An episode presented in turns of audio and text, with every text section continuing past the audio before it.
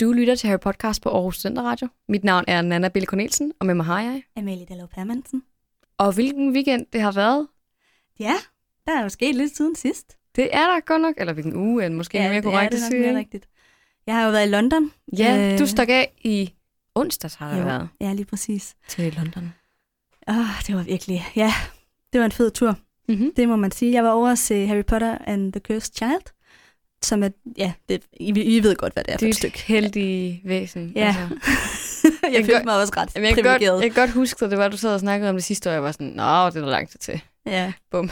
Jamen, jeg bes, vi bestilte jo billetterne i april sidste ja. år, Ja, det er så det. det er jo øhm, også over et år siden. Hvor meget er det egentlig, de koster? Per styk? Jamen, de var dyre, men øh, også fordi vi købte nogle af dem, der var i den dyre ende. Når man tager fordi- turen derover. Ja, Ja. Mm. ja, altså så var det sådan, så er det ikke der, man lige sparer 200 kroner, vel? Så vil man sidde godt. Eller det vil vi i hvert fald. Men jeg tænker også i forhold til lytterne, om øh, altså, hvad prislaget er for de der billetter. Jamen, de er jo dyre. Vi gav jo så, det var sådan nogle af de dyre, og vi gav, jeg tror, det var 700 per billet, er det også noget? per forestilling. Så det var jo 1400 i alt per person, kan man sige, for der er jo Per to for- forestillinger. Nå, Der er jo ja. part 1 og part 2. Det er rigtigt. Øhm, og begge dele. Jeg er ret sikker på, at det var 700 per del. Åh, Oh. Jeg er faktisk i tvivl om, det var 7 eller 900 per del. Det kan jeg ikke lige huske lige nu, men det var deromkring. det er et dyrt pris. Så det er jo dyrt. Plus det er mere flybilletter og hotel Ej. øh... og mad. Og, mm. Altså, Mm. det er jo en dyr tur. Det, det, det er mere end billetter til Beyoncé, eller... men jeg synes Lignende. også, det er tusind gange federe, vil jeg så sige. Det Ja. er, nu er det også let for mig at sige, at det er pengene værd, for det var min far, der betalte. Mm. Men, men det var alle pengene værd. Ej, men det er jo a once in a lifetime opportunity. Men mindre selvfølgelig, man så det oversætter flere gange. Jeg det kunne kender godt- vi jo nogen, der gør. Ja, det gør jeg. vil sige, jeg kunne godt være en af dem. Jeg tror, jeg vil vente et par år, før jeg Mm. gør det igen. Fordi lige nu kan jeg jo huske alle effekter, og Ja. ja. mega, at der er jo, altså, det er noget spækket med mega fede effekter. Og jeg vil ikke Mm. mm. dele dem, fordi hvis man skal overse det, så synes jeg, man skal blive overrasket selv. Jeg vidste nogle af dem på forhånd, og det var jeg faktisk lidt ked af, at jeg gjorde. Fordi at det stod i bogen. Nej, eller, ja, det gør det også, men det kunne jeg ikke huske. Men fordi, at jeg har snakket med nogen, der har været over at se det, og de havde Nå. delt nogen. Og man bliver faktisk opfordret til, når man går ud derindfra, at så er der sådan et hashtag, keep the secrets. Mm-hmm. Så det er noget, de ligger op til fra teaters side, at man bør holde hemmeligt, hvad der sker. Ja. Fordi den der wow-effekt er bare så meget federe, når man ikke ved, hvad der sker. Selvfølgelig. Det skal ikke spoiles for dem, der ellers kan Præcis, se og det skal I ikke være bange for, det gør jeg ikke. Men der var jo alligevel mange scener, hvor jeg tænkte, hvordan fanden gør de det? Altså, Mhm. jeg, jeg var sådan helt, jeg følte også lidt, at jeg var med i et trylleshow, fordi der bare skete så Ej, mange hvor ting på fedt. scenen, hvor jeg tænkte, hvordan filen kan det der lade sig gøre? Så jeg vil sige, det er godt lavet. Teatermagi. Jeg har ikke været så imponeret over selve bogen.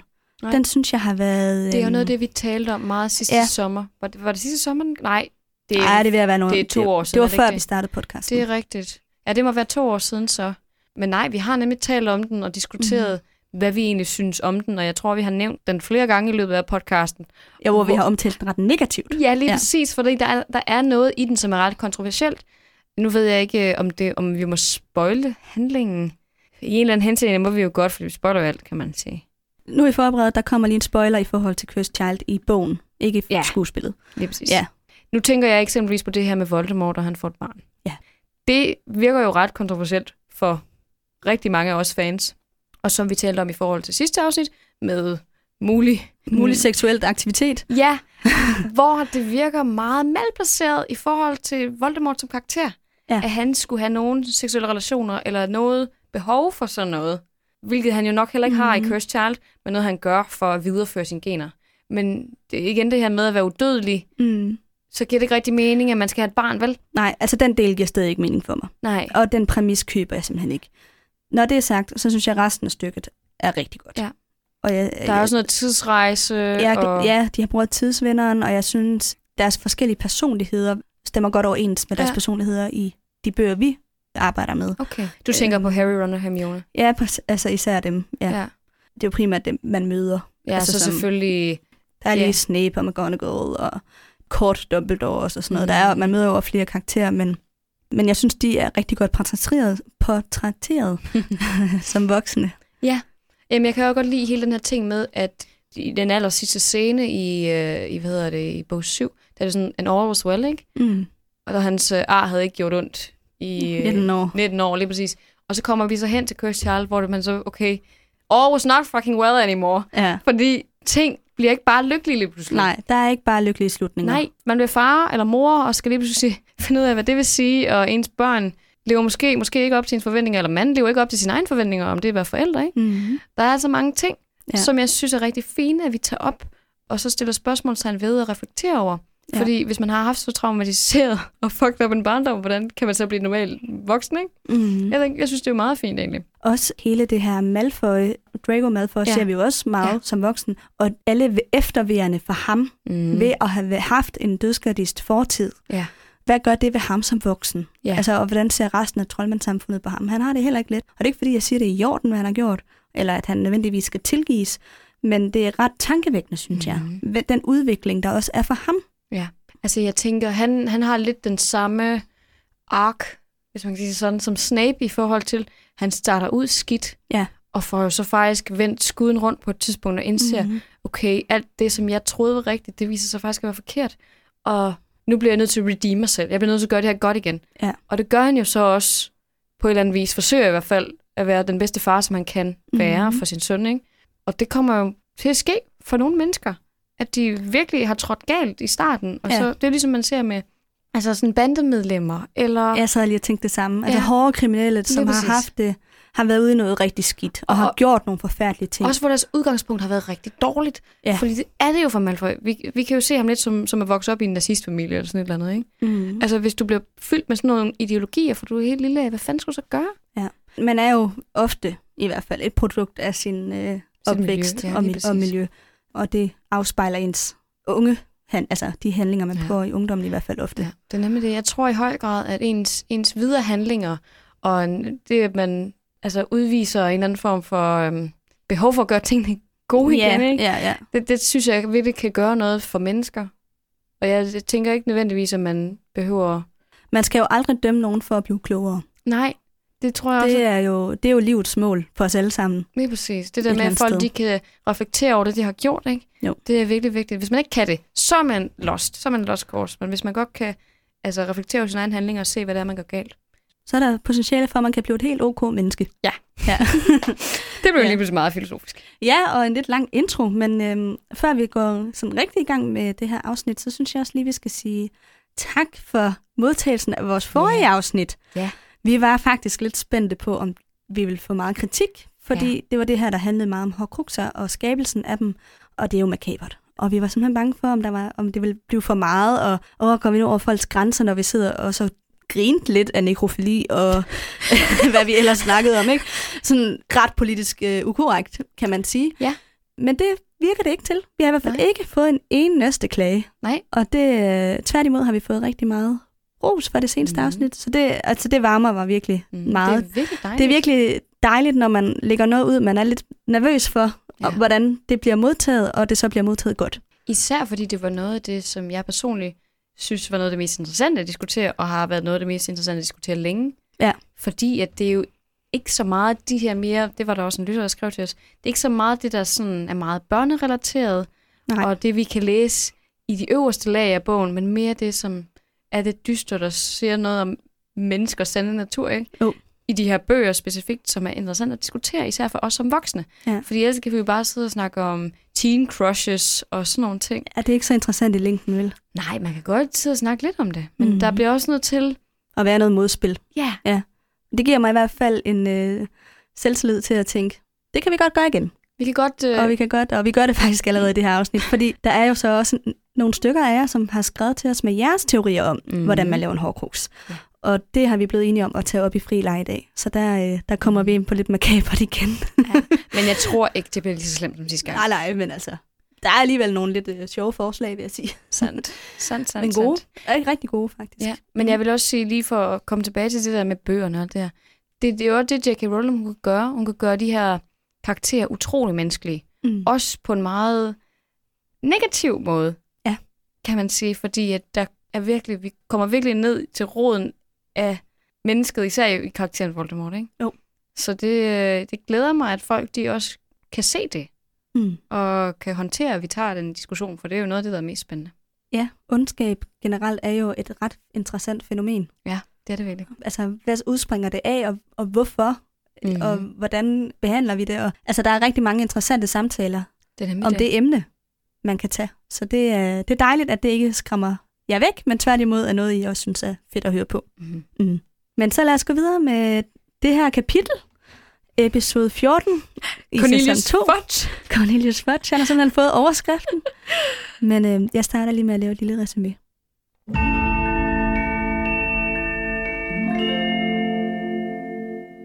Jamen, øhm, til at starte med er der jo kommet lidt ro over skolen.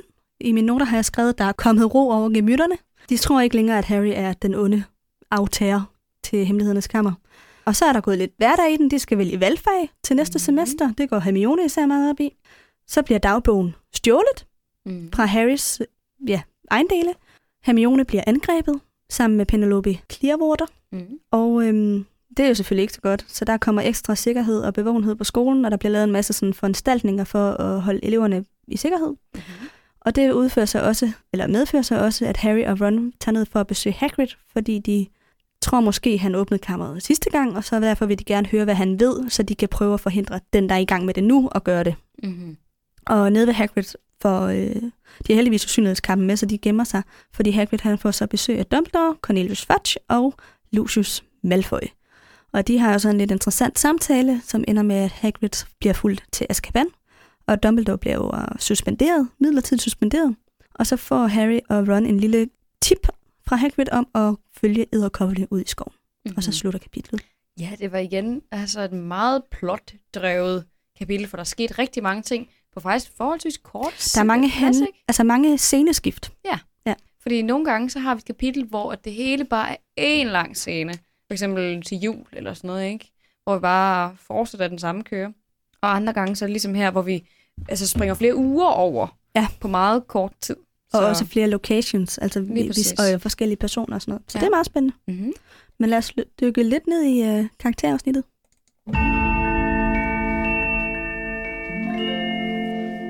Ja. Altså, jeg har jo valgt at se Harry, Ron og Hermione lidt som en enhed. Altså, de agerer selvfølgelig på hver deres måde i det her kapitel, men det er meget fint lige at smække dem sammen. Mm. Så, øh, så det er lige dem, vi starter med. De er jo endelig ved at få, øh, få sat de forskellige spor sammen, efter at Harry han har fået snakket lidt med Romeo Gåde Ditlev Junior i sidste kapitel. Og øhm, de tænker jo så, at, øh, at det er Hagrid, der har gjort det her, ikke? Øh, og de sidder lidt og argumenterer for og imod, og hvordan det lige hænger sammen og sådan nogle ting. Hvilket de selv gør i starten af kapitlet.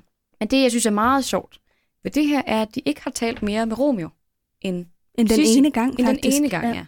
Fordi, det ved vi jo, det var det, der skete med Ginny, at hun blev jo meget tiltrukket af dagbogen og blev ved med at sidde og skrive i den, men Harry, han er egentlig okay med at have snakket med Romeo den ene gang, og så lægge den fra sig. Ja. Øh, Spørgsmålet er, om øh, han har lagt den... Altså, øh, spørgsmålet er, om det er bare, fordi der er gået så kort tid, at han ikke har nået at skrive mere i den. Jeg tror nemlig, han er meget fascineret af den her dagbog, og er blevet ret fanget af den. Ja, det er bare på den måde, det bliver beskrevet i kapitlet, så virker det egentlig som om, at nu har de fået det, de skulle bruge, og så går det ligesom videre med de fakta. Ej, det tror jeg ikke. Jeg tror, Harry han gerne vil skrive mere med Romeo. Ja, jeg han, tror bare siger, ikke, han han- tænker det bare ikke. Nej, han tænker det ikke, men det tror jeg. Det kan sagtens være. Ja. Jeg synes i hvert fald, det er interessant, at de ikke har talt mere med ham, for ligesom at finde ud af noget mere. Og, altså, hvorfra hvis han, at det var Hagrid eksempelvis? Ja, der er der jo nogle løse ender, som Mm. de ikke forholder sig kildekritisk overfor. Ja, lige præcis. Det synes jeg bare er- er meget, meget sjovt. De vælger jo så også ikke at gå ned og tale med Hagrid i første omgang, fordi de er, synes, det er en akavet situation at begynde at udspørge ham om det her, hvilket jeg personligt synes er ret dumt. Jamen, jeg kan godt forstå det. Det er en ret akavet samtale. Det er det, men det har vist sig før, at det er Hagrid, der er grunden til, at der måske nogle gange sker nogle lidt problematiske ting, eksempelvis i bog 1, mm. hvor han afslørede over for øh, Quirrell, hvordan man kom ind i ind til Fluffy og alle de her ting, ikke? Ned for at finde de, den... de Jeg viser skulle, sten. jeg skulle lige sige, den forbudte sten. Jeg var sådan, Nej. det er ikke rigtigt. Altså, det er i hvert fald... Det virker oplagt at gå til Hagrid med samme og bare være ærlig. Det er generelt en ting, som jeg kommer tilbage til flere gange i løbet af kapitel. Lige i det her Øh, tilfælde er det jo så ikke Hagrids skyld. Nej, nej, det er ikke det, jeg mener. Kommunikation er utrolig vigtigt. Ja. Og det er at få talt om tingene og bare være ærlig, og samtale om det, man tænker, er bedre end ikke at gøre det. Mm-hmm. Men ja. Så overvejede jeg også lidt det her med, især i forhold til deres argument om, hvordan det skulle fungere med Hagrid, og at de her angreb st- stoppede efter han blev straffet og sådan noget. Der lyder det lidt på dem, som om, at han forlader skolen i en årrække. Men det gør han ikke. Jeg tror, de siger sådan et eller andet med, øhm, lad mig lige se. Vi har altid vidst, at Hagrid blev udelukket fra undervisningen og bortvist, indtil Dumbledore lå ham komme tilbage som nøgleforvalter uden tilladelse til at øve magi. Og der lyder det, som om han er væk, ikke? Mm-hmm. Men han bliver altså får lov til at blive, lige efter han er blevet smidt ud. der overtaler Dumbledore uh, Amado Dibbet til at lade ham komme tilbage til at blive trænet op som... Uh, Nøgleforvælter. lige præcis. Og Det, det synes jeg bare var lidt sjovt. Det var noget, det jeg undrede mig over Jeg med tror teksten. ikke, at Dumbledore nogensinde har troet på, at han Nej. har gjort det. Nej, det var bare mere den måde, det var skrevet på. Jeg ved ikke, om det er oversættelsen, men det ligger ligesom ja. Ja. op til, at han skulle have været ude og lave alt muligt andet, og så begyndte jeg så at tænke, det giver ikke rigtig mening i forhold til, hvad vi ved om Hagrid. Fordi hvad skulle han så have lavet? Ja. Så det var bare lige et- et sidespring. Nej, men det er rigtigt. Ja, ellers så, øhm, så hører Harry jo vores basilisk igen. Og det er jo det, det, på det tidspunkt, det går op for Hermione, at der er et eller andet her, der hænger sammen med. At der er lige et lys, der går op for hende. Lige præcis. Altså, Harry kan høre noget, som de andre ikke kan se. Harry kan høre slanger. Ja, okay, er det noget med en stor slange? Det er i hvert fald det, jeg formoder er hendes tankerække, ikke? Mm. Hun løber så op på biblioteket igen, uden at sige til drengene, hvorfor hun gør det. Ja. Hvilket er dumt. Skal vi lige læse det højt? Det, der Ja, står? det kan vi godt. Stemmen, sagde Harry og så sig forvildet omkring. Jeg hørte den igen. Lige nu. Hørte I den ikke? Ron rystede på hovedet med store øjne, men Hermione slog pludselig en hånd for panden. Harry, jeg tror, jeg har fattet noget. Jeg må op på det biblioteket, og så løb hun hurtigt op ad trappen. Hvad er det, mon hun har fattet, sagde Harry forstyrret. Bla, bla, bla, bla. Mm-hmm. Ja. Ja. Måske lige at stoppe op og sagt, jeg tror måske, der er noget at gøre med en basilisk. Ja, Og så- det havde hjulpet dem meget. Det har hjulpet ja. Ja. dem rigtig meget, ikke? Men hun løber så op på biblioteket i stedet for, hvor hun så får fundet ud af, om det er rigtigt det, hun har tænkt sig. Så møder hun Penelope Clearwater, som hun fortæller det her til. Hun er jo en Ravenclaw, ja. Ja. femteårselev. Og faktisk også den pige, som Percy dater. ja. Det gætter jeg på, at du også fandt ud af. Ja, jamen det, ja, de møder jo også Penelope Clearwater lige før de møder Percy, der hvor de er Mm. mm. i polyjuice elixir, hvor de undrer sig over, altså fordi de spørger hende om vej til Slytherins opholdsstue. ja, det er så ikke tænkt Og over. der er de jo lige stået og kysset et eller andet sted, det er jo helt sikkert. Gud, ja. Det Ja. havde jeg overhovedet ikke overvejet, men det er da helt rigtigt. Ja. Men øhm, hun møder Penelope Clearwater, fortæller hende om basilisken, og så sammen forsøger de så at komme ned til de andre ved hjælp af spejlet, som, som så er Penelope Clearwaters. Basilisken når så hen til dem, inden ja. Ja. de kommer væk, men det gør så, at de kun bliver forstenet frem for, at de begge to dør. Ja. Så det er sådan, det foregår op på biblioteket i hvert fald. Virkelig heldigt, at øh, hun lige havde et spejl med sig. Ja, for fanden, ellers så kunne det have gået ret galt. Så skulle de måske have gået med hånden for øjnene eller et eller andet i den retning. Man kunne vel også have lavet sådan en NOx-besværgelse. Hvad er det nu, det den gør? Det er den, der slukker lyset. Ja, Så kunne de ikke have set den, og den kunne heller ikke have set dem. Det kunne vel lidt have haft den samme ja effekt. det, er- det er jeg lidt i tvivl om. Der er jo dagslys også. Ja, men NOx kan vist tage alt lys, tror jeg. Jeg Nå. ved bare ikke, om de kan den på det her tidspunkt. Nej, det er ikke sikkert. Men, øh, Men der må også være andre besværgelser, som sådan slører for ens øjne eller et ja, eller ja, andet. lige præcis. Gør, at man ikke kan se. Og det er vel bare det, det, der skal til, at man ikke kan se den tydeligt. Ikke? Men det, jeg også lige tænkte på i forhold til det her, er, at den, det eneste, basilisken kan gøre, at det er ligesom at se på dem. Og så dø- Altså, dør kan jo man. også æde dem. Ja, men gør den det? Det virker ikke rigtigt, som om det er dens øh, typiske måde at angribe på. Nej, altså vi lærer jo senere, at den primært spiser rotter fra afløbene, altså nede i Det kan jeg slet Ja. ikke huske, gør den Nå, det? Ja, og det er primært føde. Ja. Ja. Men jeg tror også godt, den kan spise mennesker. Altså, det er jo også under selve kampscenen, vi har holdt, hvad jeg kan huske fra filmen, der snapper den jo også efter Harry, ikke? Ja, præcis. så den kan jo godt slå ham ihjel med tænderne, men det virker ikke som om, at det er det, den gør normalt. Nej, det virker som om, det er øjnene, den bruger i Ja, kamp. Ja. Lige præcis. Så hvis den ikke kunne se dem, er spørgsmålet så, om den bare ville gå amok og begynde at bide dem i stedet. for. Mm. Det kan jo godt være. Lige i- i forhold til det der med at blive ramt af dens øjne, så er det jo det der med, at man ikke skal kunne se den direkte i øjnene. Ja, nemlig. Ja.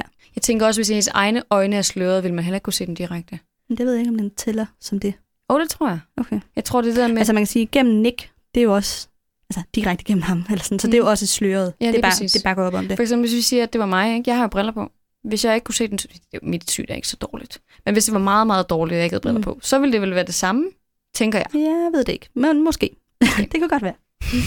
Meget hypotetisk. Ja.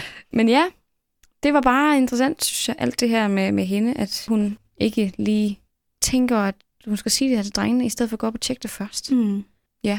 Hvad tænker du? Hun er lige blevet fanget af en gal øh, svings. blev bidt af... Nej, hun, hun...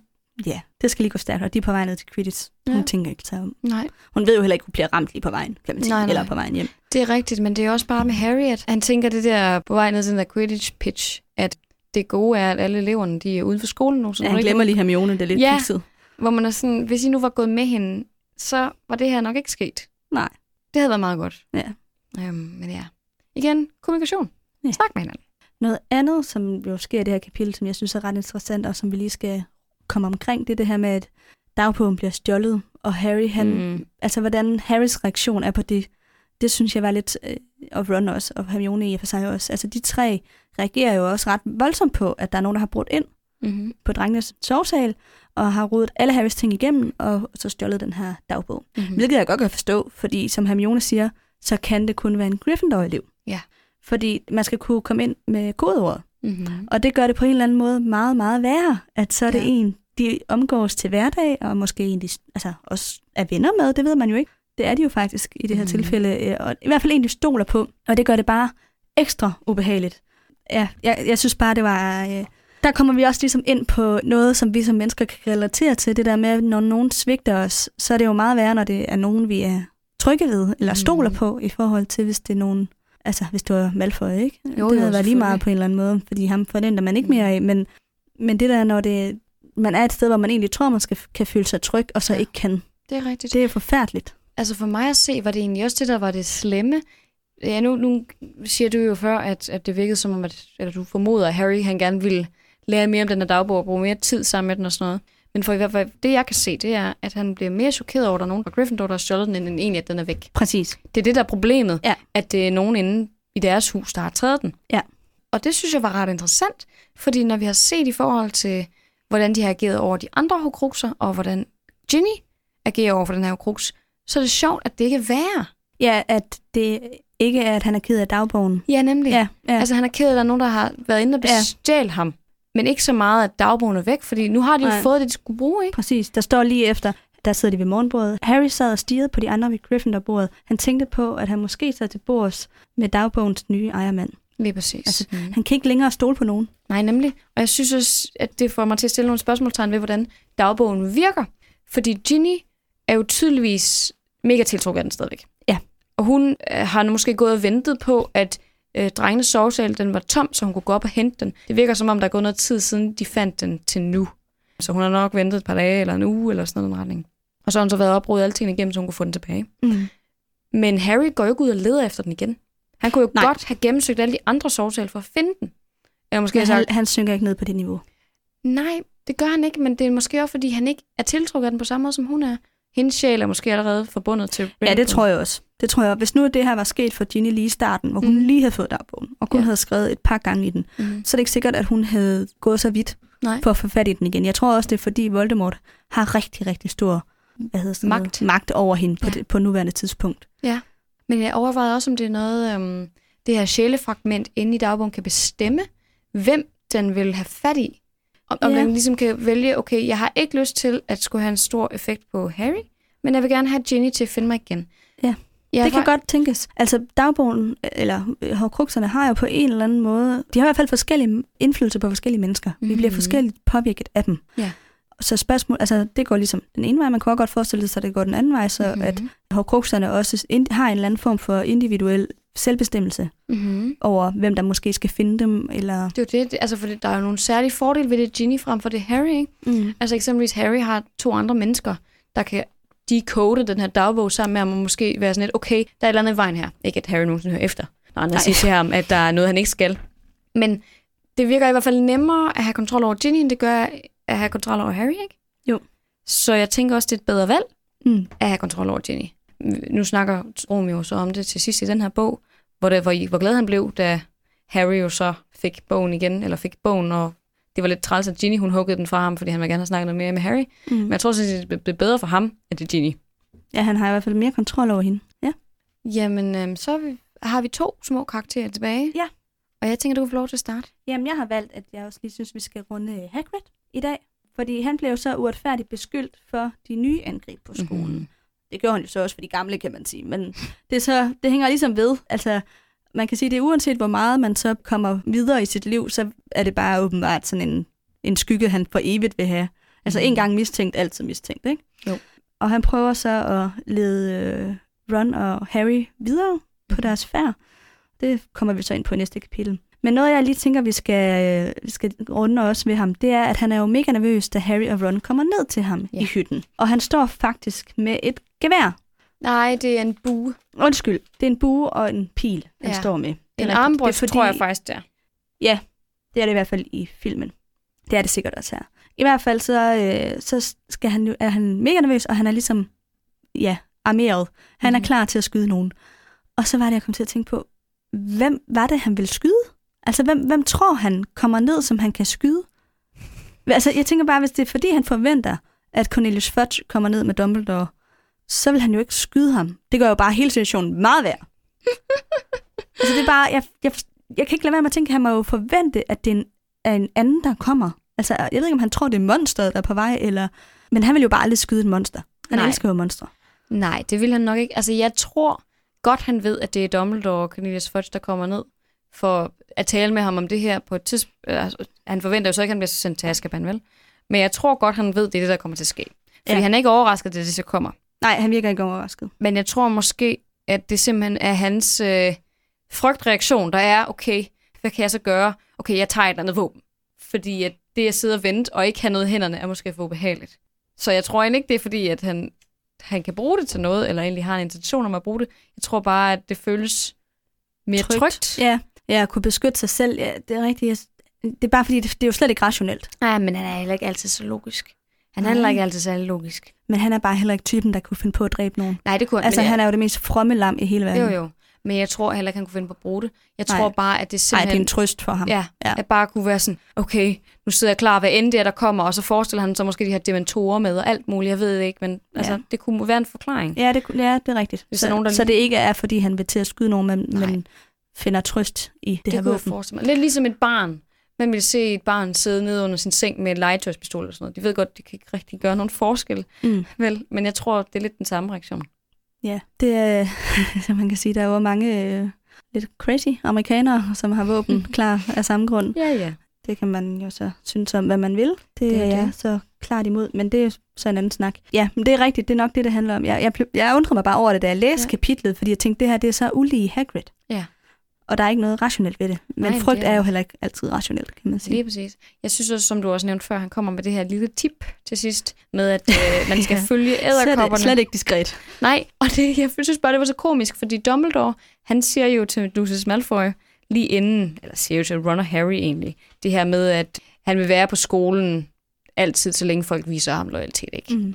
Og det, der tænkte jeg, okay, det er sådan lidt akavet sagt. Ja. Lucius Malfoy står nok og tænker, what the fuck? Og så kommer Hagrid med det her, ja. Ja. hvor de bare alle sammen er sådan, okay, nu er Øh, der de, intet giver mening længere. de er begge to blevet fuldstændig bims. Ja. Altså, hvem er det, de snakker til, ikke? Og for Ron og Harry giver det god mening, ikke? ja, ja. Og husk lige at fodre trofast. Ja, ja. ja. Ja. Og Cornelius Fudge, han står sådan, what? Ja, ja. Men det er også, altså, fordi jeg tænkte først, da jeg læste det, som Dumbledore sagde, der var sådan, okay, du lyder lidt bims, så kommer vi ned til Hagrid. Ja, okay. ja. Men tror du ikke også, Dumbledore siger det til Harry og Ron? Jo, selvfølgelig. Ja, Ja, ja, ja, altså, ja. det giver ikke mening at sige det til nogen andre. Det er Nej, slet ikke til Lucius. Det... Det er til Harry og Ron. Han har opfanget de er der. Ja, ja, han kan jo se dem uden usynlighedskappe. Men, Men... Tror du? Ja, men det ved vi. Det siger Nå. Nå. han i bog 1 til Harry, at jeg behøver ikke... Nej, Han siger til dem, jeg behøver ikke en usynlighedskappe for at gøre mig usynlig. Men han, jeg tror godt, han kan se igennem dem. Ah, det er jeg ikke sikker på, han kan. Men Jo, jeg det tror, tror han jeg. fornemmer deres tilstedeværelse. Der er noget, der siger, man godt kan. Altså, han, han kan gøre sig selv usynlig uden usynlighedsskabe. Han Ja. ja. kan nogle usynlighedsbesværgelser. Men det er jo ikke det samme som, at han kan se igennem en. Det tror jeg faktisk godt, han kan. Han kan. Den lader Jeg vi ved lige ikke, ligge. hvorfra den øh, assumption kommer. Men vi er i hvert fald enige om, at han ved, de er der. Han ved, de er der Ja. 100%. Ja. ja. Super. Jeg synes bare tit, han kan mærke, at Harry er der, når han rammer rundt i usynlighedskappen. Jamen, det var, øh, det var faktisk det, jeg havde om Hagrid. Ja, som nu ryger i Azkaban.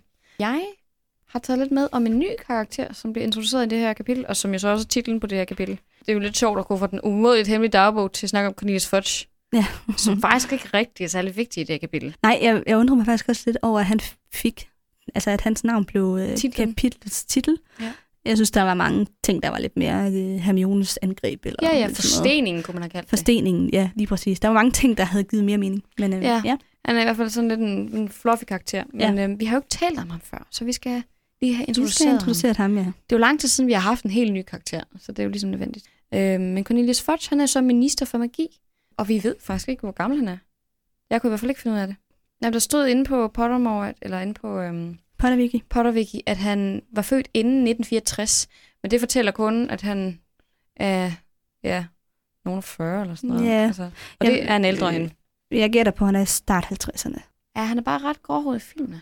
Jamen, det passer jo ikke altid. Sandt. Han er i hvert fald, altså, sådan midaldrende. Ja. At the very best, ikke? Og måske endda lidt ældre end det. Men øh, han er så minister for magi fra 1990 til 1996. Han er gået på Hogwarts, ligesom alle andre. Hvad for Tror- et kollega er han gået på? Aner det ikke. Det står ikke Nå. derinde. Der står faktisk næsten ikke nogen sådan personlige fakta om ham. Hvad vil du tro, han er gået på? Det ved jeg faktisk ikke. Jeg synes, han er meget... Måske... Han passer ikke rigtig ind på nogen af dem. Slytherin måske? Ej, det, sy- ja, Altså, jeg tænker, det me- Slytherin må være det mest sandsynlige, fordi han går så meget op i at bevare sin position. Han er ikke særlig god til det. Han er ikke særlig cunning. han er ikke listig. Nej, han er overhovedet ikke listig. Så øhm, selve udførelsen er ret dårlig, men hans ambitionsstil er alligevel ret højt. Det Han kan har man gerne. høje ambitioner. Ja. ja. Det tæller for Slytherin.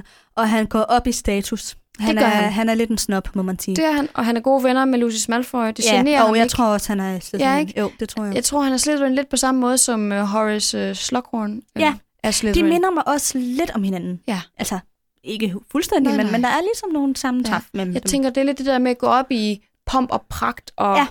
og status og sådan nogle ting, uden at man er ond, for han er ikke ondskabsfuld. Nej, det er, han Cornelius ikke. Fudge. det er han ikke. Men han, han har alligevel... Han kan godt lide de lidt fine ting i livet, og Ja, og han er ikke helt fin i kanten heller, ikke Nej. nej. altid. Men altså, det at være sådan lidt korrupt og Ja, det, bruge propaganda, det Øh, er ikke under ham. Nej, og han er jo også ret problematisk i øh, bog 5, må man sige. Utrolig hvor problematisk. han overhovedet ikke vil stå ved, at Voldemort er kommet tilbage, selvom han har set ham. Lige præcis. Nå nej, det har han ikke. Det er først det i er først slutningen. i slutningen på ja, det er først, da han anerkender det. Ja. Det er rigtigt. Altså, ting er lidt med ham, at han øh, vil gøre alt for at kunne bibeholde stabiliteten, ikke? Og han vil ikke se i øjnene, hvad det der sker, før han rent faktisk ser det med sine egne øjne. Det er jo det, selvom der er alle problemet. tegn vender, alle pile vender mod det Ja. ja. samme, vil han ikke anerkende det. Han vil holde facaden oppe, så længe det kan lade sig gøre. Det er nemlig det, og det er også, fordi han selv er bange, tror jeg, i høj grad. Igen, frygt gør en irrationel. Fuldstændig. Men det er det, er det, der er lidt sjovt med ham, ikke? At han er, fordi han bliver virkelig beskrevet negativt igennem den her bogserie. Ja. Ja. Og især af Harry, fordi han gør så mange grimme ting Mm. over for Harry, men han er faktisk ikke... Altså, nidkær er meget værre end Ja, ja, Cornelius ja. Fudge. Sådan der. Cornelius Fudge er bare Han er ikke ond, Nej. Nej. han er bare dum. Ja, lige præcis. ja. Ja. Fuldstændig. Og der er forskel. Det er der helt sikkert. Men ting er med ham, at han, øh, han er jo arbejdet sig op igennem ministeriet. Ja. I 1981, der var han junior, juniorminister i Departementet for Magiske Ulykker og Katastrofer. Og han var så også den første til at øh, ankomme til Åstedet, der da, hvad hedder det, øh, Sirius Black Ja.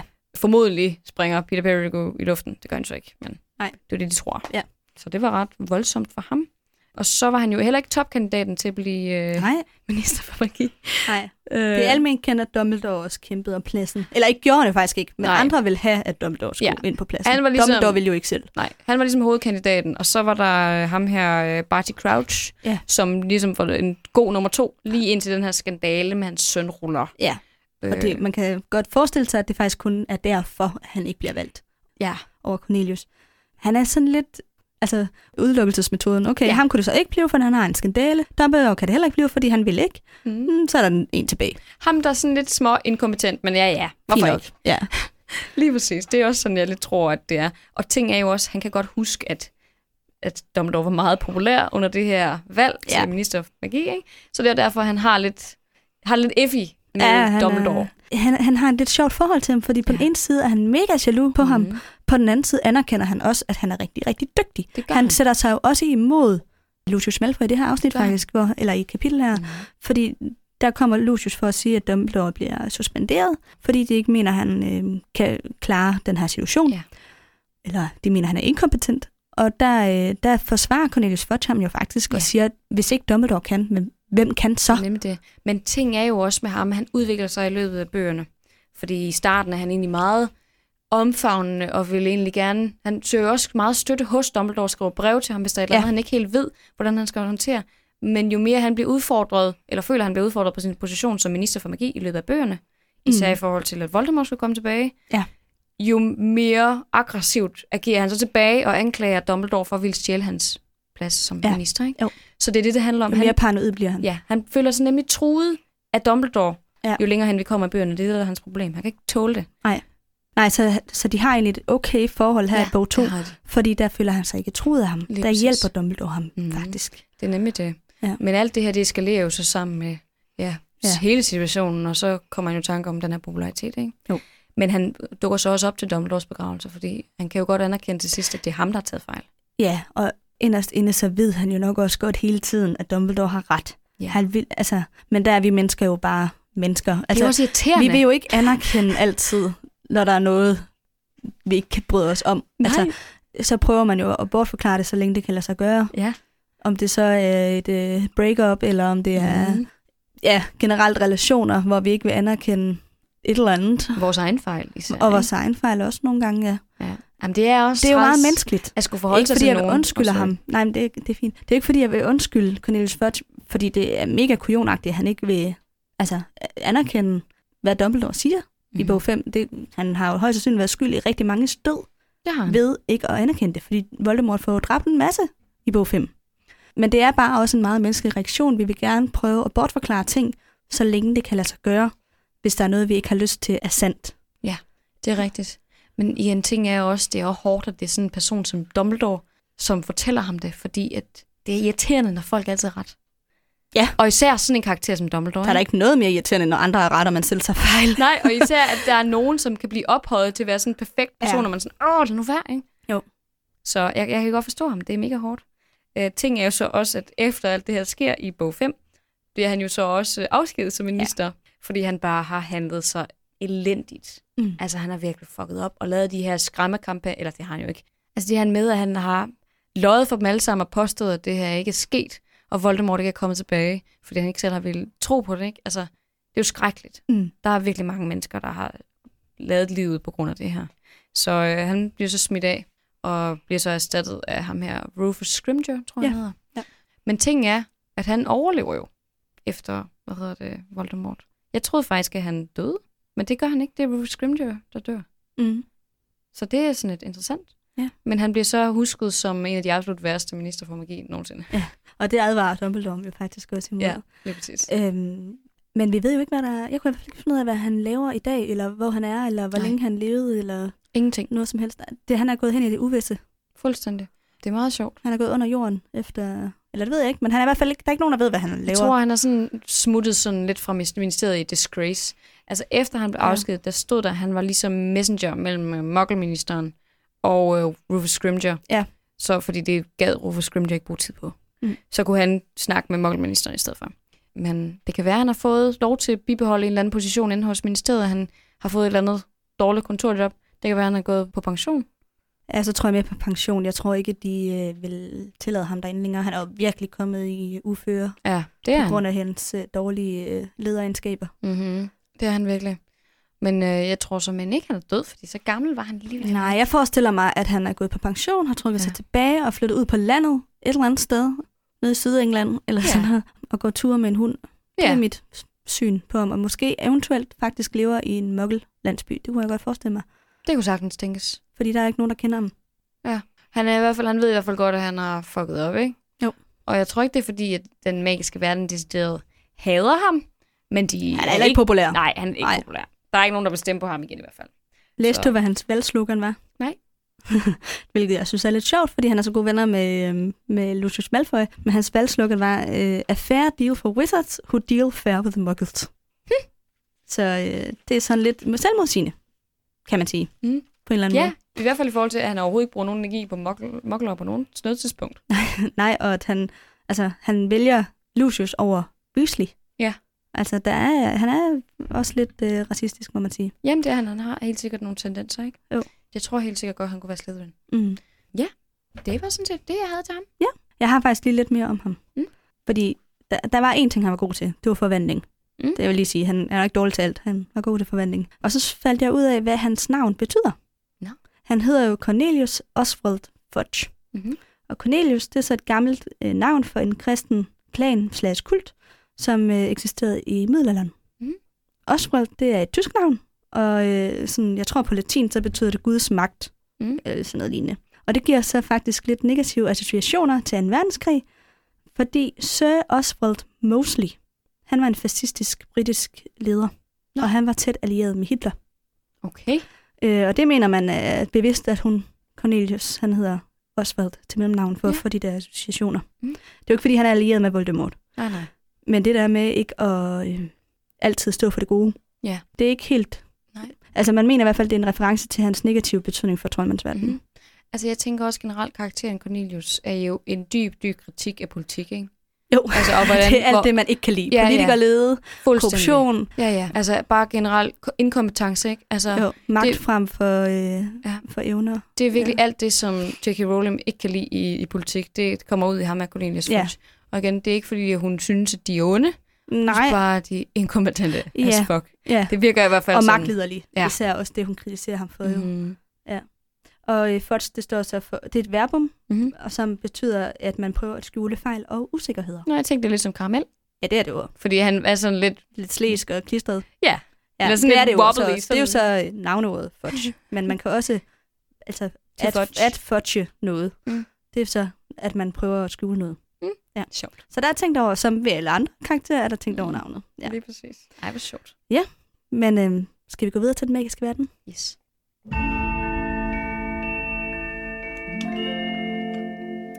Ja, den magiske verden bliver ikke så lang i dag, fordi vi bruger lidt energi på vores frileg. Men jeg har en lille ting med om valgfag. Ting er med de her valgfag, at de tager det faktisk alle sammen ret seriøst. De er faktisk lidt i krise over, hvilke valgfag de skal vælge. Hele den her årgang sidder jeg faktisk også lidt, holy fuck. Især Hermione.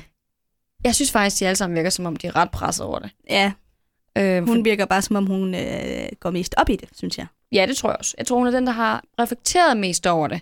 Men alligevel ender hun ud med den løsning, der hedder, jeg skal have det hele, i stedet for rent faktisk at prioritere noget. Ikke? Men jeg synes bare, det var sådan lidt sjovt, at de går så hovedkult ind i det her. For eksempel din Thomas, han lader bare sin tryllestav vælge. Han sætter bare sin tryllestav ned på siden, og så vælger han det valgfag, mm. Mm. hvor den så rammer.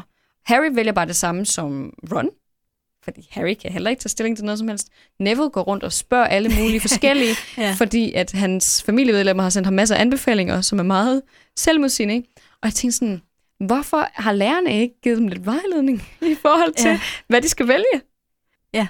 Det virker bare, som om de har fået udleveret en liste, og været sådan, Eller en eller anden form for sådan, det her fag handler om det her, det Ja, her ja. handler om det her. Altså så man kunne læse lidt om, hvad Ja. ja. går de forskellige ting ud på. lige præcis, Fordi det er da klart, altså især for dem, der er mokkelfødte, Ja. ja. de har jo ingen anelse om, hvad det her Ja. er for nogle fag. slet ikke. Og det virker også, som om, at de egentlig støtter sig mere op af deres forældres vejledning, end af lærernes, fordi at øh, Ja. hvad, Neville han får anbefalinger af sin familie, og Harry tænker på det her med, hvad nu hvis Mr. og Mrs. Dursley skulle give ham anbefalinger i forhold til, hvad han skulle gøre med sin troldmandskarriere. Ja, det ved han så i hvert fald godt, de ikke vil. Ja, men jeg, sy- jeg synes bare, det var en, lidt en mærkelig situation også, at pådute så meget så unge mennesker, at de skal have et valgfag. Mm. Det, det var lidt pudsigt. Det, det gør man jo også i, i folkeskolen. Der har man jo også valgfag. Ja, har man det, når man Ja, er jeg havde så hjemkundskab tidligt? som valgfag, kan jeg huske.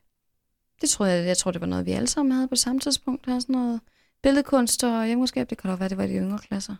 Altså, man har det til at starte med, og så havde jeg det også som et overbygningsvalgfag. Okay. Nej, det er jeg helt sikker på. Man har valgfag i folkeskolen. Ja, okay. Men du ved, det er også lidt noget andet. At have billedkunst og hjemkundskab versus øh, noget, der rent faktisk kan have en betydning for ens fremtidige karriere. men ikke? på gymnasiet har man jo også valgfag. Men de er ikke på gymnasieniveau, de er 12 år Nej, de gamle. er ikke yngre. Ja, men jeg tænker det som sådan lidt folkeskole valgfag. Altså jeg ved godt, Hermione hun går mega op i det, og hun siger alt muligt med, at det er vores fremtidige karriere, det her handler om. Men slap af. Altså, Det er rigtigt nok, men ting er bare, nogle af de her ting er ret vigtige. Altså, måske ikke lige, altså jeg kan lige fortælle, hvad det er for nogle fag, Ja. de kan vælge mellem. De kan vælge mellem spådom, talmagi, oldtidens runeskrift, magiske væseners passning og pleje og mokkelstudier. Om nogle af dem her, for eksempel talmagi og øh, magiske væseners passning og pleje, betyder ret meget for, hvad du kommer til at arbejde med. Altså, for eksempel, du skal bruge talmagi for at kunne blive en cursebreaker, ligesom det Bille er for Gr- Ja. Gringotts hvis du ikke kan det her, så kan du ikke få sådan et job. Og magiske væseners pasning og pleje, så kan du ikke blive sådan magizoologist eller sådan noget, ligesom mm. ham Mm. her Newt Scamander er. Du kan ikke... altså, En zoolog. Ja. Jeg ved faktisk ikke, hvad det hedder på magisk sprog. Nej. Men altså, det har alligevel ret stor betydning. Det er ikke bare mm. Mm. sådan noget, lad de der.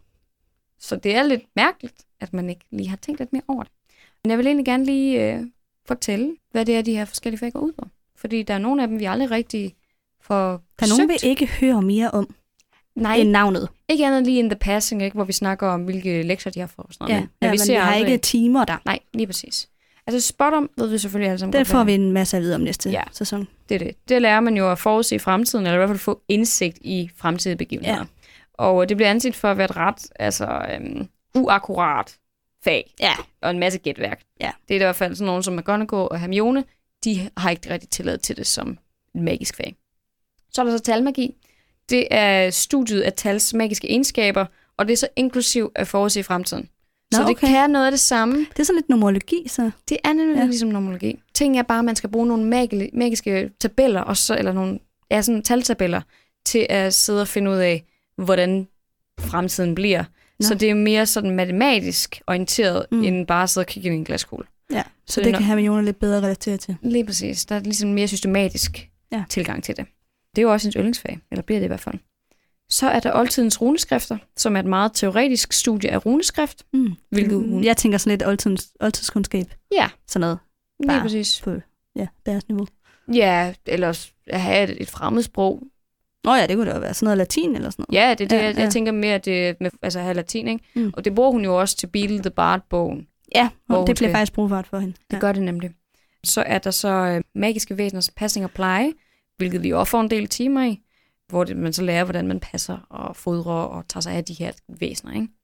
Og så er det sidste studie, som så er mokkelstudier, som er studiet af moklers dagligdag uden magi, med særlig fokus på teknologi. Mm. Så det er egentlig meget anvendeligt, hvis man gerne vil lære lidt om verden uden troldmandsverden. Mm. Ja, hvad vil du vælge? Ja, det synes jeg faktisk er lidt svært. Nok ikke spot om. Surprise! Øh, jeg tror, det der oldtidens runeskrifter kunne være meget sjovt. Det minder lidt om kinesisk, tror jeg. Ja. jeg har læst kinestudier på min bachelor. Ja, jeg tror, jeg vil vælge... mm, Du vil helt sikkert ikke vælge magiske væseners pasning. Nej, det er helt sikkert nederst på min prioriteringsliste. Jeg ja. Ja. går ikke så meget op i dyr. Nej. Nej, jeg tror, jeg vil vælge talmagi. Ja. Faktisk. Jeg tror godt, jeg kunne tænke mig talmagi, men jeg tror, jeg ville være dårlig til talmagi. Jeg kan godt lide matematik. Ja, det kan jeg ikke. Nej. Så øhm, ja, magiske væseners passing og pleje, tror jeg faktisk godt kunne være meget interessant, men ikke med Hagrid som lærer.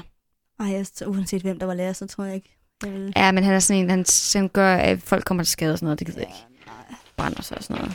Men, øh, men spot om. No thank you. Mokkelstudier. Det har vi jo allerede. Ja, ja, ja, altså det er sådan lidt... vildt. Så skulle det, altså det, som Hermiones argument er for at have mokkelstudier, for hun har det jo faktisk næste mm. Mm. semester. Hun har jo alle de der fag. Ja. Øh, men det er jo, at det er interessant at se, hvordan troldmænd analyserer mokler. Det er sandt. Og det kan jeg faktisk godt se hendes pointe om. Ja, men man skulle vælge et. Ja, ja, hvis man Så- skulle vælge et, så ville jeg vælge talmagi. Lige Ja. ja. præcis. Så vil det heller ikke være min øverste prioritet, det der mokkelstudier. Man kan godt se den pointe, der er. Altså det, jeg synes også, det er interessant at se, hvordan, hvordan tænker andre Ja, om noget, som, helt som sikkert. er relevant for os alle sammen på en Helt eller anden måde. Mm. Spørgsmålet er også, hvilke... Altså, jeg, jeg har altid overvejet, om der var andre tilvalgsfag, man kunne have. Om man kunne have sådan noget healing måske. Det tror jeg, det kan i de senere år. Ja, vi Der kan hører de vælge bare ikke nogle om andre, det. Gør vi vel? øh, fag? Jo, nu er jeg lidt i tvivl. Det tror jeg faktisk, vi gør. Nå. Men jeg er ikke sikker. Men jeg, ja, altså det her, det er bare dem, de kan vælge til tredje Ja. skoleår. Men jeg tror nok, de kan vælge nogle flere på et senere tidspunkt. Det kan godt tænkes, altså fordi jeg slog kun tredje års valgfagene op. Jeg Ja. ja. har ikke kigget på nogen af de andre. Men vi kommer ved, vi jo til. men vi ved, at der kommer jo en overbygning, og på et eller andet tidspunkt, så, skal de, så kan de ikke nå op på det niveau. For eksempel Ej. Ej. Snape vil kun have en vis Ja. karakter, for at man kan komme med op på næste niveau. Ikke? Præcis. Hvor Horace Lockhorn så accepterer en lavere karakter. Det er rigtigt. Så det kan sagtens tænkes, der er noget mere. Jeg synes bare ikke, vi hører så meget om det. Det er mest de her fag, mm. som de Mhm. vælger nu på Ja. tredje år, eller vælger nu på andet år, det er sådan set. Ja, men til tredje år. Ja. Mm-hmm. Ja. Ja, men det er ret interessant. Jeg har ikke noget til den magiske verden i dag, fordi det snakkede vi om under karaktererne. Jeg havde forberedt en masse om, om Cornelius Fudge, men det har vi været inde omkring. Mm-hmm. Så jeg synes bare, vi går videre til frileg. Ja.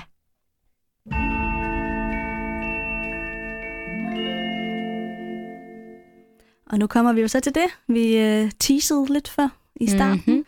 Det er jo nogle af alle de her øh, lytterforslag til Horcrux-skabelsen. Ja. Vi snakkede jo selv om kannibalisme sidste gang og nekrofili. Ja. Og så lagde vi også op til, at man måtte endelig skrive ind, hvis man havde flere forslag. Og det er der så nogle stykker af jer, der har gjort. Og øhm, jeg tænker, øhm, skal vi tage dem en af gangen, og så diskutere sådan lidt for og imod? Ja. Den første, det er en, der hedder Ida, der har skrevet. Hun forestiller sig, at Voldemort har brugt Imperius-forbandelsen på offerets nærmeste relation, Mhm. og så har fået gennem Imperius-forbandelsen vedkommende til enten at spise eller have sex med afdøde. Ho hej. Altså sådan, for det er virkelig ondt, ikke? Og det er voldsomt. Det, altså, så også fordi, at under empirisk forbandelsen er man jo på en eller anden måde lidt bevidst om, hvad det er, man har gang i, men man kan bare ikke lade være med at gøre det. Mm. Så det vil være ret ondskabsfuldt, må ja. Ja. man sige. Ja. Jeg ved ikke helt, om jeg tror på det. Nej, altså jeg tænker også, at det bliver nødt til at koste personen, der vil lave en hokrux, noget mere. Ja. Jeg tænker, at det her det er for meget fokuseret på offret. Ja, noget, der skal være ondt for offeret. Ja, nemlig. Ja. Og det skal gøre ondt på deres nærmeste. Det- Jeg, jeg tror mere, det handler om, at man bliver nødt til at gøre noget ondt mod sig selv. Ja, Eller i hvert tror fald jeg noget, der er også. ubehageligt, for den, der ønsker at lave en horcrux. Ja. Fordi ellers så ville det være meget nemt at gå ud og gøre det, ikke? For eksempel for sådan en Der skal Bellatrix være Lestrange. et offer, eller ja, nu bruger vi ordet offer igen. Der skal være et eller andet, man skal give selv. Ja. Altså, også for at afholde alle fra at gøre det, tænker jeg lidt. Ja, det tænker jeg også. Altså, det er også sådan, hvad gør man hel? Også hvis der er nogen, der måske ikke har nogen nærmeste. Ja, det kan jo godt ske. Men så er det nok bare den, der er nærmest. Om det så er en pæfærd skolekammerat. Det kunne selvfølgelig godt være. Altså, Det hører vi heller ikke noget om. Altså, vi... Øh, Molly nej, men Merl- omvendt. Hvem, altså, vedkommende vil jo nok være traumatiseret resten af livet. Det er jo ikke sikkert, det er noget, man vil stå frem og fortælle om. Nej, det er rigtigt. Nej, jeg er heller ikke helt med på den der. Jeg synes, det skal være mere selvskadende. Ja, det synes jeg også. Men jeg synes, den er god i forhold til det der med, at det skal være enormt onds- ondskabsfuldt. Ja. Ja. Jeg, kunne, jeg kunne næsten heller ikke forestille mig noget, der var mere Nej, ondskabsfuldt. den er virkelig skrækkelig. Puh, ja. Det er frygteligt. Det er med med traumatiserende. Mm-hmm. Nå, men så er der, øh, der er to, der hedder Mette, der Mm. har skrevet noget med to forskellige midter. Den Mm-hmm. første Mette skriver, at det kan være, at man skal spise noget af sig selv. Det var mm. vi Mhm. jo lidt kort inde på Ja. sidste gang, hvor jeg foreslog en, en ædlere del af Voldemort. Det ligner altså ikke dig, jeg snakker om nej, samtidig. nej. Men Mettes øh, argumentation går på det her med, at han bliver mere og mere dehumaniseret, som vi også snakkede om, Mm-hmm. ved at lave de her hårdkrukser. Og han ligner jo, altså han går, ligner jo mindre og mindre et menneske. Ja. Så spørgsmålet er, om det er fordi, at han har spist ting af sig selv. Altså Ja. ja. for eksempel har spist sin egen næse, som han har de der næsebord Ja. tilbage, ikke? Man kunne jo godt forestille sig, at der var andre steder, hvor man ikke kan se det. Ja. Ja. Han har kappe på. Han har jo hele tiden sådan en mega lang kappe på. Mm. Mm. Han er jo meget tildækket, faktisk. Ja. Så vi, vil- vi ved jo faktisk ikke, hvordan hans krop ser ud. Nej, det er rigtigt. Det er rigtigt. Jeg tænker bare, der er et eller andet ved det der med at tage noget af sig selv. Det er jo i hvert fald at gøre skade på sig selv. Det er det helt sikkert, men det er det der med, hvor stor en del af det, vi snakker, og... Altså, Så... Det er jo nok ikke nødvendigvis så meget. Nej, men er det så nok? Hvis, det Hvis bare du bare for er eksempel, s- at du skal spise din næse. Det ville meget, være meget mærkeligt at spise sin næse. Måske hellere... Så ville jeg hellere hugge en arm af, kunne jeg bedre forestille mig. Man så sagde, okay, nu mister du en kropsdel. Sådan decideret. Men det der med... Men... Altså, Det æder med mig meget at spise en arm. Jamen, jeg siger heller ikke, man skal spise armen. Jeg siger bare, man, hvis man skulle tage armen. Ja. Og så bare, det ved jeg ikke, brænde den eller gøre et eller andet ved den der arm. Sige, den kunne man aldrig få tilbage. Det der med at spise sig selv, det virker bare så øhm, selvmodsigende i forhold til, at man vil være udødelig. Som om Jamen, man det er selv måske bliver det ophævet. Offer, man så skal gøre. Jeg ved ikke, jeg kan faktisk godt lide den teori, Ja. må jeg sige. Fordi det er også nedværdigende. Det er jo enormt nedværdigende at skal spise Det, er- sin det er egen krop. frygteligt at skulle spise sig selv. æder med mig klamt. Ja. ja den er, den Jeg er også kan næsten ikke høj på forestille- grossen altså, den er virkelig, den er ulækker. Jeg ja. Ja. ved ikke, om jeg vil sige, at det var ondt, men det er i hvert fald ulækkert. Ja. Men det er også det der med, at vi taler om, at den skal være meget nedværdigende. Ikke? Det skal være meget voldsomt for en selv. Man skal virkelig give et offer. Og det her det er virkelig et offer. Det er enormt nedværdigende at skulle Ja. ja. spise sin egen krop. Så, så den bonger ud. Kan jo godt være, at han har spist tå- tær eller et eller andet. Det kunne godt være. Eller lige... Altså, jeg forestiller mig sådan en lille bid af sig selv. Altså Ja. sådan næsen eller en stor tog, eller... Ja, ja. jeg tænker sådan, at han har ikke nogen tær på den ene fod. Ja, sådan noget. Altså, Ja. Jeg han ved har, ikke. jeg tænker, han har skåret ting af, han godt kan leve uden. Ja. Og det kunne jo så også være edel og kønsdele. Ja. den får- Så tror kommer jeg vi jo så ikke på, han tilbage bruger. til Bellatrix Lestrange. Ja, men den tror jeg stadigvæk ikke på. Men ja, altså, øh, jeg, jeg synes egentlig, Mettes teori Det er er, okay. okay. er ret god. Jeg tror, jeg står, tror mere på den, end den nekrofili-teori, vi snakkede om sidste gang i hvert fald. Ja, nekrofilidelen er jeg heller ikke så meget til. Men jeg tror, de to ligger på samme plan med mig. Ja. Igen, fordi det der med Voldemort og sex, i andre henseender, for andre personer, ville det måske være okay. Men Voldemort som karakter, der fungerer det bare ikke. Nej. Spis sig selv, den er super ulækker. Så i forhold til, at det skal være noget virkelig skrækkeligt, ja, det er noget, man gør mod sig selv. Ja, jeg Den er jo, det er jo, Altså, den ligger jo lidt i forbindelse med kannibalisme-teorien, vi også snakkede ja, om det gør sidst. den. hvor det så bare ikke er offeret, men sig selv, man skal Ja. ja. spise af. Ja. Men igen, jeg er tilbage til det der med, at han får den der nye krop i bog 4. Ja. Han får skabt en helt ny krop. Og der er jeg sådan lidt, hvad gør det så, at han har lavet alle de der hukrukser for før? Fortsætter det så over til hans nye krop? ja, den går der ud fra. Ja, det ved jeg ikke helt, om det gør. Fordi han har jo rendt rundt og været en sjæl i mange år. Ja, det er rigtigt. Ja, det er altså, godt det virker jo argument. ikke så stor som en straf, vel? Nej, nej, hvis man bare kan få en ny krop. Ja. Fordi der bliver, der, altså, det er jo det, der er jo et interview, ikke? Som JK, hvor J.K. Rowling kan fortælle om det her. Og- Og de to dele, hun taler om der, ligesom, der var to ting, som var virkelig klamme, og som hun ikke kunne have med i bogen. Den første det var, hvordan fik Peter Pettigrew lavet en ny krop til Voldemort? Det skulle være mega klamt, og næsten få hendes øh, editor til at kaste op. Okay. Den anden del, Og så det, fi- altså, ham, der redigerede bogen, vil ikke have det med. jeg ved ikke, om hun ville have det med, mere end hun bare fortalte de her faktum om, hvordan... Men vi ser jo, at han får en ny krop. Ja, men vi ser ikke det, altså forarbejdet. Nej. Så det, der går forud for, at han kan få den her krop, forklarer, hvordan processen er. Ja, Det okay. er den del af det, som skulle være virkelig, virkelig Okay. ulækker. Spændende. Og hvad ved jeg få den her editor til kast op, Uh, ikke? det vil jeg gerne vide. Og, og den anden del, som også er lige så horribel, men ikke nødvendigvis vil få den her editor til at kaste op, det var, hvordan man laver den her kruks. Ja. Ja. Så det skal være virkelig klamt på niveau med det her andet, som Peter Pettigrew gjorde, ikke? Jo. Så det er ikke bare sådan et eller andet med, nu laver vi lige en ny krop ud af et eller andet. Der skal virkelig noget søst nasinæs til. Ja. Jeg tror, jeg synes ikke, det er straf nok at skulle spise en to. Jeg tror, det er det, der sådan gør, det, gør mig lidt Ja. effig. Jeg tror, der skal, så, skal, så snakker vi en ham. Eller et eller Du vil andet. sige, der skulle noget til. Jeg Altså noget seriøst hud, ja, der skulle af. det føler jeg, for at jeg kunne stå inden for den, så skulle der virkelig være noget seriøst selvskade. Mm. Ja. Altså sådan, tage en underarm og sige, okay, men så spiser jeg min underarm. Ligesom at uh, Peter Pettigrew bliver nødt til at opgive sin ene hånd, Ja. for at han kan få den der krop, ikke? Mm. Man kan sige, han har i hvert fald ikke mistet noget, vi kan se ud over Nej. næsen. Han har begge hænder, han har begge ben. Så ved vi så ikke, hvad der er inde under den der Nej, vi garde, ved vel? slet ikke, hvad der er inde under den myst- mystiske kappe. Men vi ser ham nøgen, lige da han kommer op af den der gryde.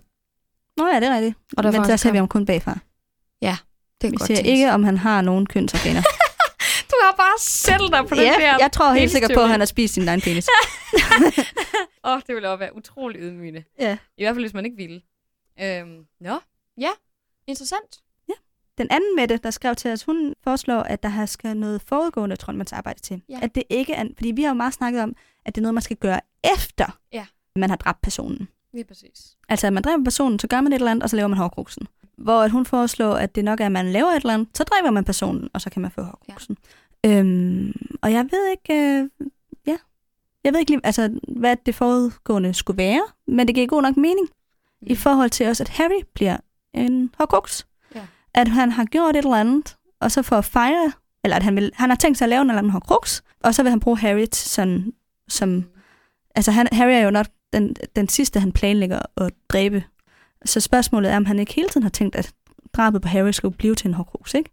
Altså, jeg, det, jeg synes, det gør ret god mening, at han har gjort et eller andet, så tager han ud for at dræbe Harry, og uh, samtidig ødelægge den der profeti. Og så var planen så, at, at det skulle laves om til en horcrux. Lave blive den endelige hokrux.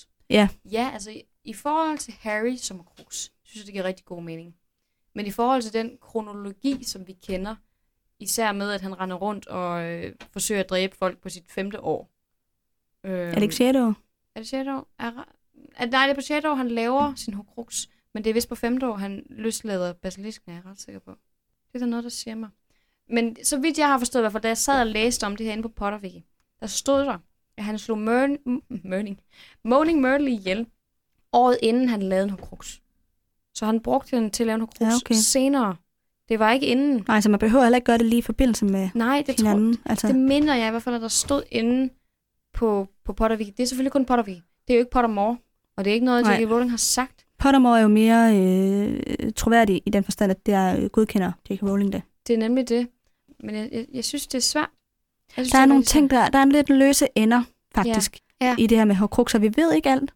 Nej. og vi kan heller ikke rigtig finde ud af, hvordan, hvordan og hvorledes Voldemort har gjort. Altså, der er også en anden lytter, der har skrevet, en der hedder Sofie, som har spørget, om vi er sikre på, at det er Hulken Hulda, som er den første, Mm-hmm. der dør i forbindelse med skabelsen af en hårdgruks. Ja. Fordi hun mener, og det tror jeg måske godt, hun kan have ret i, at det er i sommerferien, inden han dræber Hulda, at han dræber sin egen far, sin bedstefar og sin onkel, og laver de der medaljonen ja. og ringen og... Ja. Nu har de glemt, hvad den sidste var. Koppen. Er det, Måske. hvad er de tre, han laver sammen? Det kan jeg ikke huske. Men i hvert fald, at han skulle være blevet meget forandret Ja. fra, i den sommerferie, da han så kommer tilbage til skolen. Så jeg, jeg, altså, jeg, jeg kan ikke rigtig finde ud af rækkefølgen på de her mor Nej. og rækkefølgen på skabelsen af de forskellige hårdkrukser. Nej. Genstande. Jeg, kan- altså, det, Men det er nok også, fordi det er så svært for Dumbledore at finde ud af.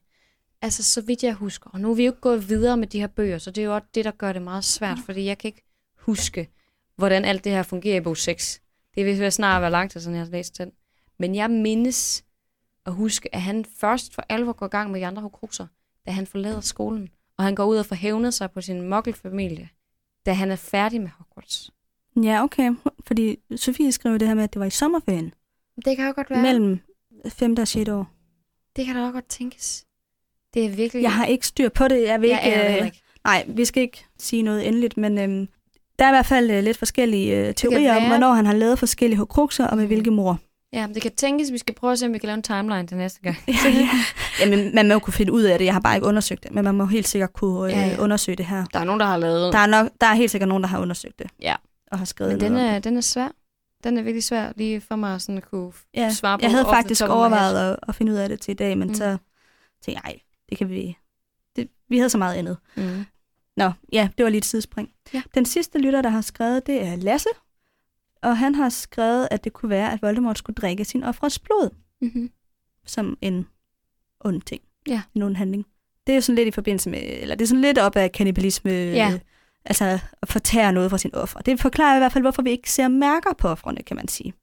Det var det, det, var det der var modargumentet ved kannibalisme-teorien. At der ikke var ar på offrene. Der kan man så sige, at der skal også være en måde at drikke blod på. Hvis vi ser vampyrer og sådan noget, ikke? hvilket det her jo tit kommer ud af, så er der ja. Ja. jo mærker på offerne. Så er Ja, der jo på to halsen. små hug. Han har selvfølgelig ikke nogen hugtænder. Nej, så skulle det jo være altså, en gammeldags nål. Altså ligesom når man får tappet blod ud på sygehuset. Ja, det kunne Sådan selvfølgelig en, godt være øh, noget altså det kan man jo godt stikke, uden at man kan se det bagefter. Men ville Voldemort nogensinde bruge en nål? Tryllestaven så. Stik.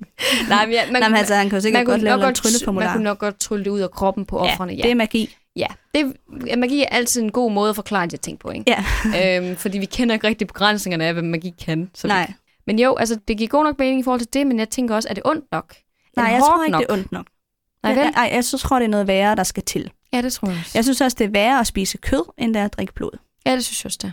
Eller det, synes jeg ved jeg. ikke, jeg har ikke noget belæg for det, det er bare min egen holdning. Ja, det virker heller ikke lige så voldsomt at tage en bid af nogen, som at tage nogens livskraft. Ja.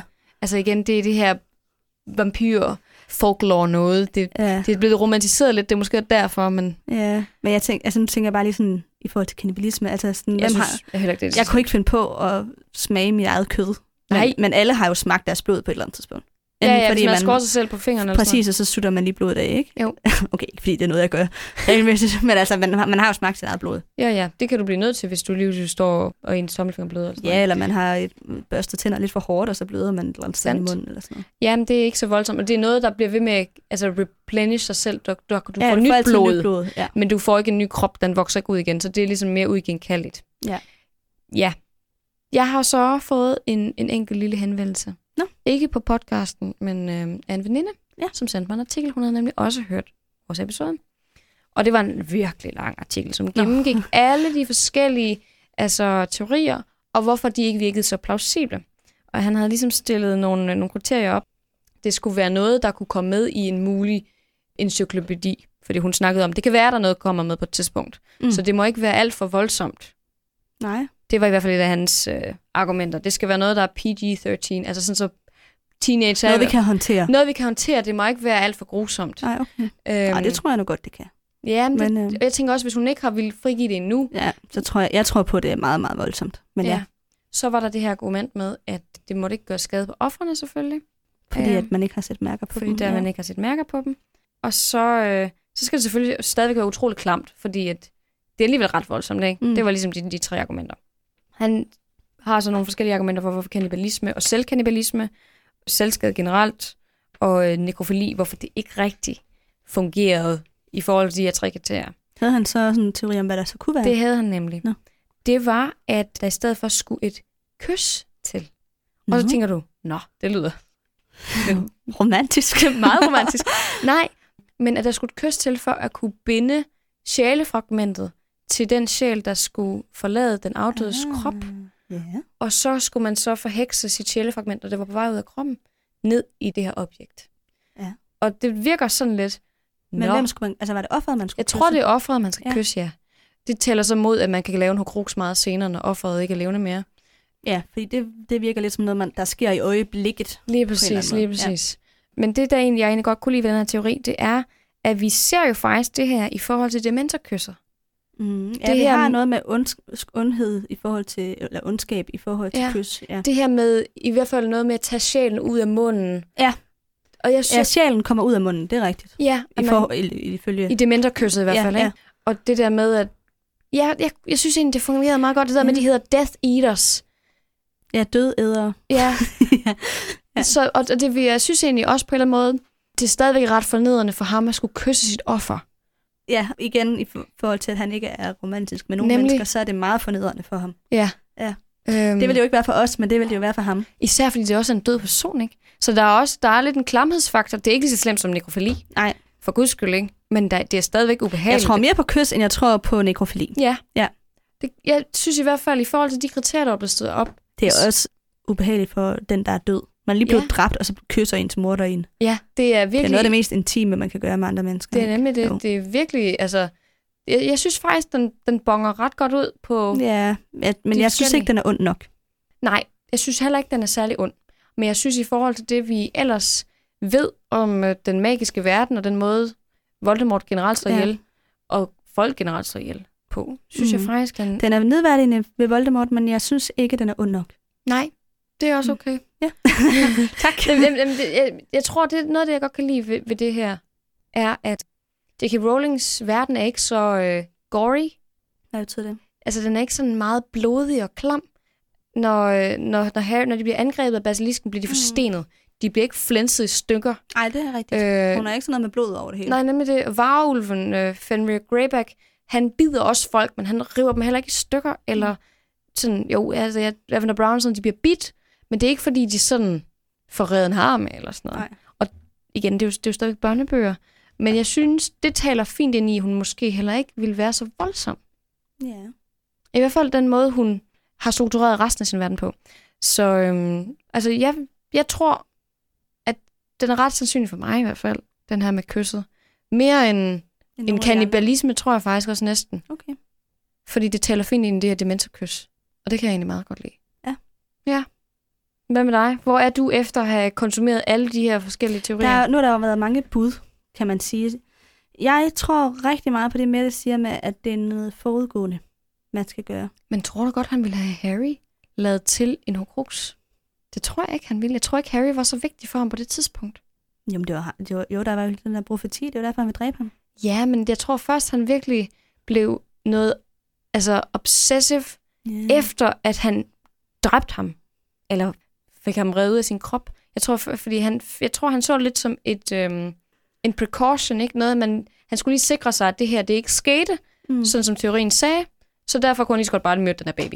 What the fuck? Who Ja, det er jo cares? slet ikke sikkert, at Harry er, er, skal dræbes i forbindelse med Horcrux skabelse. Det er slet Nej. ikke Nej. sikkert, at det er det, der er tanken. Vi den, ved det ikke. Nej, altså den måde, jeg husker historien på, så føles det ikke som om, at det skulle være så vigtigt. Han var sådan, you were just a baby, ikke? Og han var sådan, den virker ikke som om, han lægger så meget vægt på Harry. Det var derfor, han blev så chokeret over, mm. at han Mhm. dør. Ja, Det ja. er i hvert fald ja, ja, sådan, det jeg ser forventer det. han jo slet ikke. Jamen, jeg, jeg ved det ikke. Jeg, altså, jeg, jeg synes så? også, kysset er en af de gode teorier, vil jeg Ja, sige. ikke? Credit Men... out Men- til Cecilie.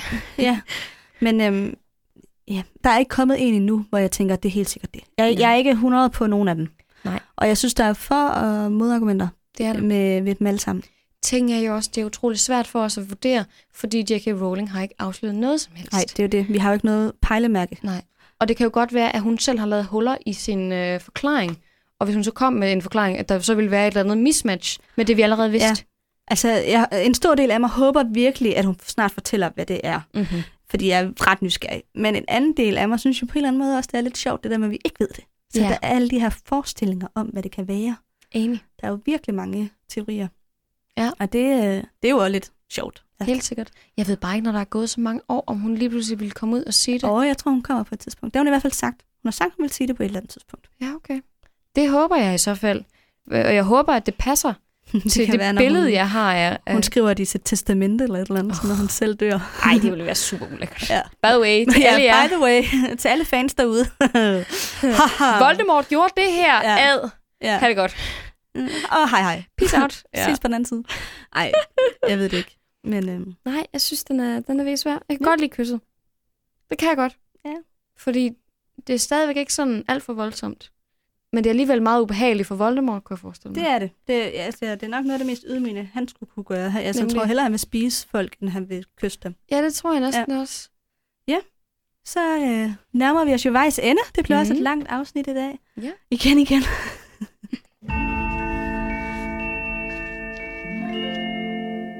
Tiden den går jo hurtigt, når man har det sjovt. kan Det er jo man sige. det. Det er jo det. Ja, det er jo citattid. Jeg har udvalgt et i dag. Dejligt. Det er et, øh, George siger. Mm.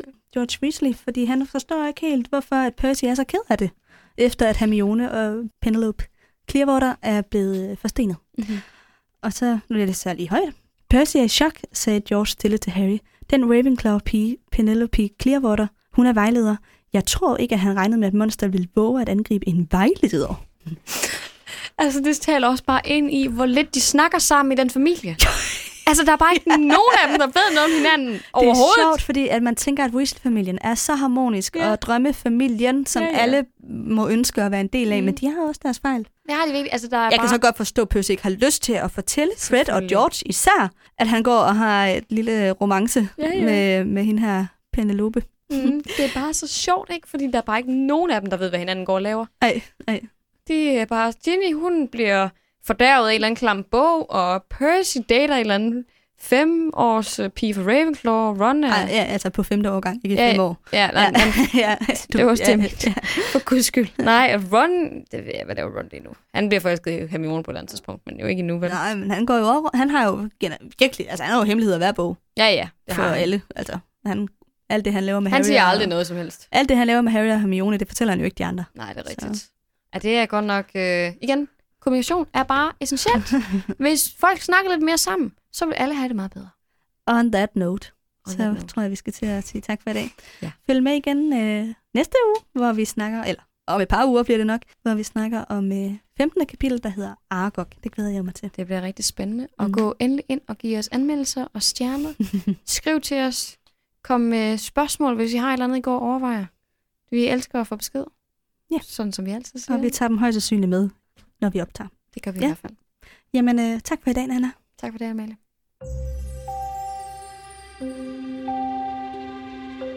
Thank you.